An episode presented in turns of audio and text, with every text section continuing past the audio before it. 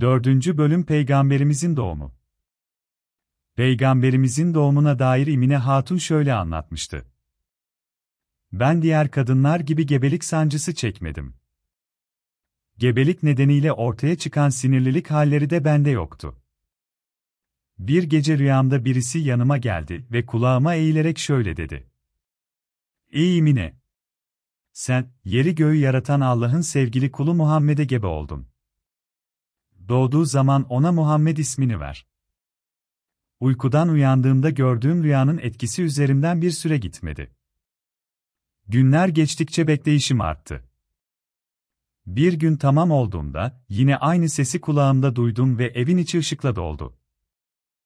Bu sırada bir akkuş ortaya çıktı ve kanadıyla beni sıvazlamaya başladı. Önce korktum ama sonra susuzluğumu hissettim.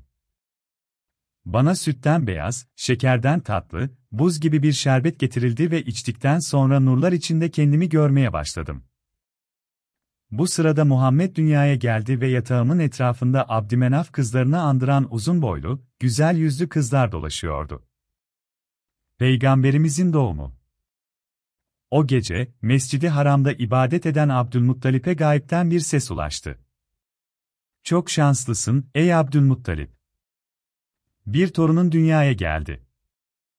Abdülmuttalip hemen Mescidi Haram'dan çıkarak İmine'nin yanına gitti.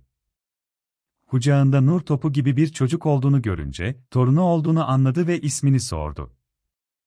Adını ne koydunuz, diye sordu. İmine, Muhammed cevabını verince, Abdülmuttalip eliyle yüzünü sıvazladı ve aziz olsun diyerek dua etti. Peygamberimizin göbek adı Muhammed'dir. Sonraları Mustafa, Ahmet, Mahmut gibi isimlerle de anıldı. 21 yaşında doğruluğu ve emniyete layık görüldüğü için Muhammedül Emin adıyla ün saldı.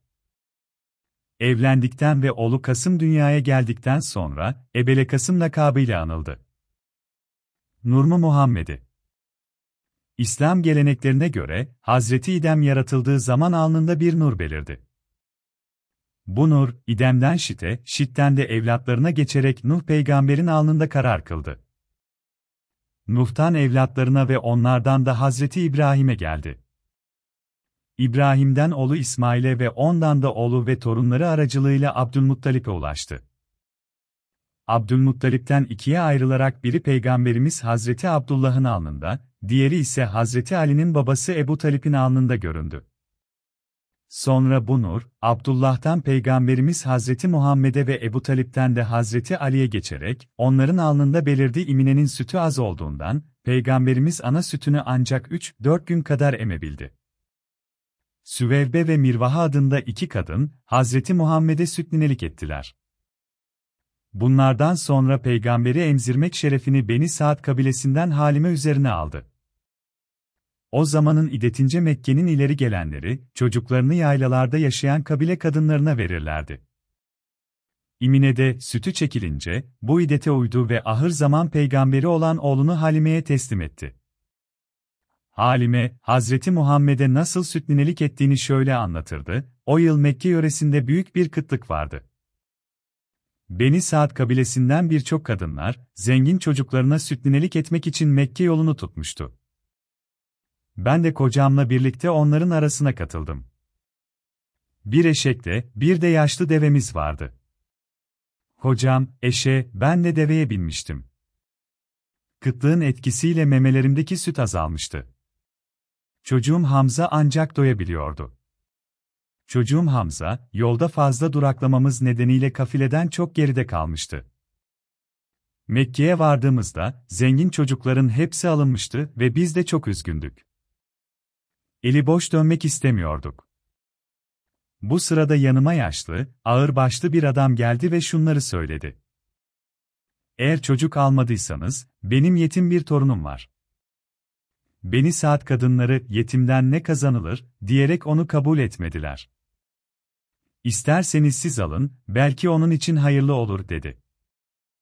Yaşlı adamın güven veren tavırları beni rahatlattı ve şöyle cevap verdim. Peki, eşimle konuşayım ve sonra size söylerim. Kocam çocuğu almamızı istedi ve ben de kabilenin içine eli boş dönmek istemediğim için kabul ettim.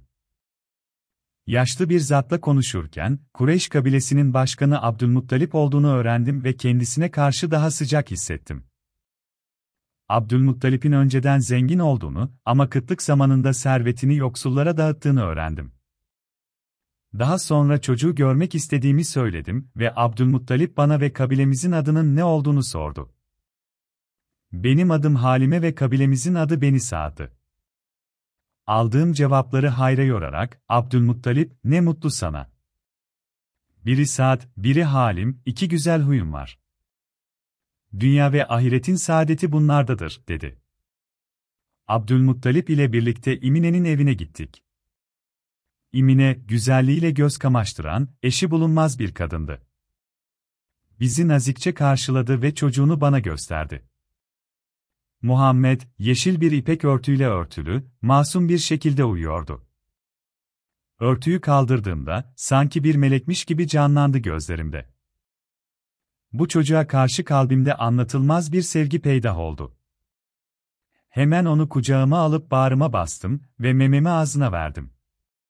Sütüm azalmıştı, ancak aniden süt dolu oldu. İmine, çocuğu Allah'a ve bana emanet ederek bazı tavsiyelerde bulundu. Muhammed'i alarak evime döndüm ve yoksulluğun kararttığı kalplerimiz birden neşelendi, evimiz berekette doldu. Bu değişikliğin farkına varan kocam bana sürekli şöyle derdi, Halime, bu çocuk ne kadar uğurluymuş. Evimize bereket getirdi. Biz de ona iyi bakalım. Muhammed, diğer çocuklar gibi üstünü başını kirletmezdi. Ne zaman yıkamak istesem, onu tertemiz bulurdum. Muhammed, çıplak bulunmaktan o yaşta bile sıkılır, kundağından çıktığı zaman acı acı ağlardı. Diğer zamanlarda çok neşeliydi. Bu nedenle onu, kim görse severdi. Sağlığı yerinde, vücudu sağlamdı. 2 yaşına girince, Muhammed'i annesine götürdük. Ama gönlümüz ondan ayrılmaya razı değildi. Mekke'nin havasının ağır olduğundan söz açarak, çocuğu bir süre daha bizde bırakmasını Amine'den rica ettik. O razı olunca, Muhammed'i tekrar alıp kabilemize döndük. Peygamber 4 yaşına gelmişti ve bir gün süt kardeşi Şeyma ile birlikte dışarı çıkıp otlayan kuzuların yanına gittiler. Güneşin sıcaklığından etkilenmeyen çocuklar, eve döndüklerinde Halime tarafından azarlandı. Halime, Şeyma'yı sıcakta dışarıda dolaşmaları nedeniyle azarladı. Şeyma, annesine gülen bir ifadeyle cevap verdi ve dışarıda bulutun üzerlerinde oluştuğunu söyledi. Muhammed, nereye gittiyse, bulut da onunla beraber gitti. Bu olay, Halime'nin Muhammed'in davranışlarını daha dikkatli bir şekilde incelemesine neden oldu. Muhammed'deki farklı haller Halime'yi kuşkulandırdı ve kocasına onu annesine teslim etmeleri gerektiğini söyledi. Kocası Halime'yi yatıştırmaya çalıştı ancak başarısız oldu ve çocuğu Amine'ye verdiler. Muhammed, 6 yaşına girdiğinde annesi ve hizmetçisi Ümmü Eymen ile birlikte, Medine'de yaşayan dayıoğlu Beni Ade'yi ziyaret etmek için gitmişti.